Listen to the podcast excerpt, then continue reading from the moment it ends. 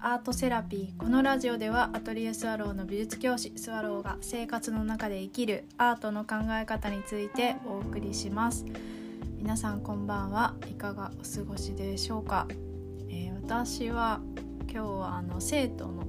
舞台を見に行ってきてとっても感動しました。はい。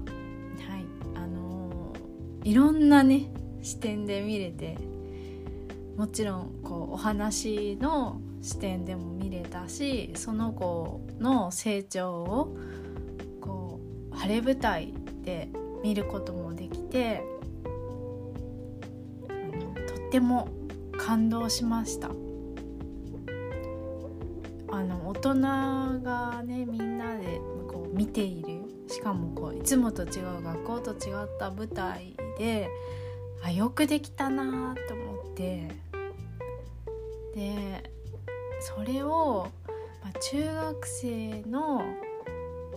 時点でできるってすっごいことだなと思ってそうそうで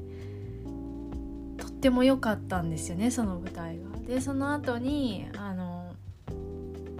直接その生徒と会って「あよく頑張ったね」って言ってこうねぎらった言葉をか声かけたらあのそうみんながあの大好きな先生がたくさん見に来てくれてとっても緊張したけど頑張れたって言ってあよかったと思って、うん、なんか感動しました。でそうそうなんかそういう姿をこう見ているとあ自分も頑張ろうって思うんですよね。で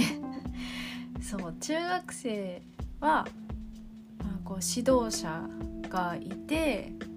頑張ってその先生の指導を受けたりする中で自分もこう成長していく姿があるんですけど大人になってから成長するってなると自分で自分のことを奮い立たせたりとかえ、ー、とその時にまあコーチングを頼んでいろんな人にこう自分を支えてもらったりとか、うん、自分で走るってあの一人だけの力ではないんですよね。その時にあのじゃあ自分が他の人にも頼むんだけど、えーと、他の人に頼みつつ一体自分がどこにフォーカスすることができたら一番自分の力が伸びるんだろうって本当に毎日これ考えるんですよ。そうであ今日はねあの改めて選択する力についてお話ししたいと思うんですけどあの夏の間振り返ってみると制作のヒントのための旅をたくさんこれまでしてきたわけなんですが、うん、そうするとこう土地からもらうエネルギーをとっても感じてでもうどんどん派生するんですよね。ここにじゃあ次行ったらどうなるかなったりここがこうだったらちょっと対照的なここの場所はこういう風な作用があるんじゃないかとかこう思いついて旅をしたくなってしまうんですけどでも一旦こう気づいたことを自分の中でじゃあどういうふうにして自分はそれを表現するのかとか、うん、どういう形で、感じ取ったのかっていうのをこうちゃんとこう掴むという時間は本当に必要だなって思ってで、うん、それをこう絵にするからなおさらそう思うんですよね。でその前まではこう土日の使い方とかも、まあ、ゆったりももちろんするんですけどゆったりする中で、と、準備できる時間があってであの自分をよりこう次のこう時空間に 持っていってあげたいからそう自分のことをすごく大切にする時間と進む時間っていうのを取ってあげたくて自分に。でそれをね最近あの促すにあたってもう参考にしてる YouTube があってそれは外国の大学で一生懸命こう授業のために勉強したりとかその生活をこう映してる Vlog を見るのにハマっていてとにかくねあの有名な大学の生徒さんというのはすごく優秀な方ももちろんいらっしゃるんですけどその前にも努力してる時間が半端ないんですよね。で自分が望んでそこに入ってるから惜しまずに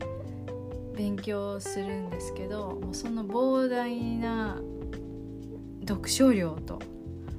勉強する時間とでも楽しんでるんですよねその生活を。うん、なんかそれがすごく生きて生きているって思ってなんか羨ましいなって思いながらその Vlog を見て あの自分をこう奮い立たせてます私は絵を描くけど、うん、なんかそういう人が頑張っている姿を見るととってもこうあ私も頑張ろうって思うので参考に、はい、させてもらっています。なんだかうん。ななんていうのかな。次に何が起こるかわからないけどワクワクするっていうところにこれまでの自分のエネルギーをちゃんとこう洗練して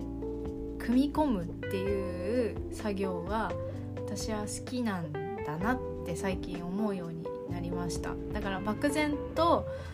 ワクワクするから楽しいだけではなくてワクワクするしこういうのを表現したいとかこういう見てきたことを紹介したいっていう風なのをそうあの自分なりのテイストで表に出すっていうことを今絵を描いていてしているんだなって最近思います。はい、えー、あのぜひね、えっと、YouTube の Vlog もあの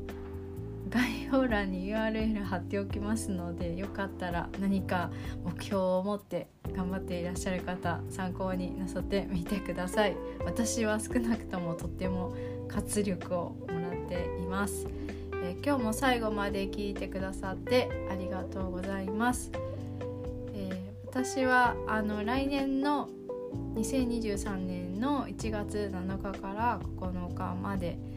東京の恵比寿で個展を開きます。あのもしこのポッドキャスト聞いてくださっていてその時あの東京にお越しいただける方はあのぜひギャラリーでお待ちしておりますので興味のある方ぜひお越しください。はい。今日も最後まで聞いてくださってありがとうございますそれではまた。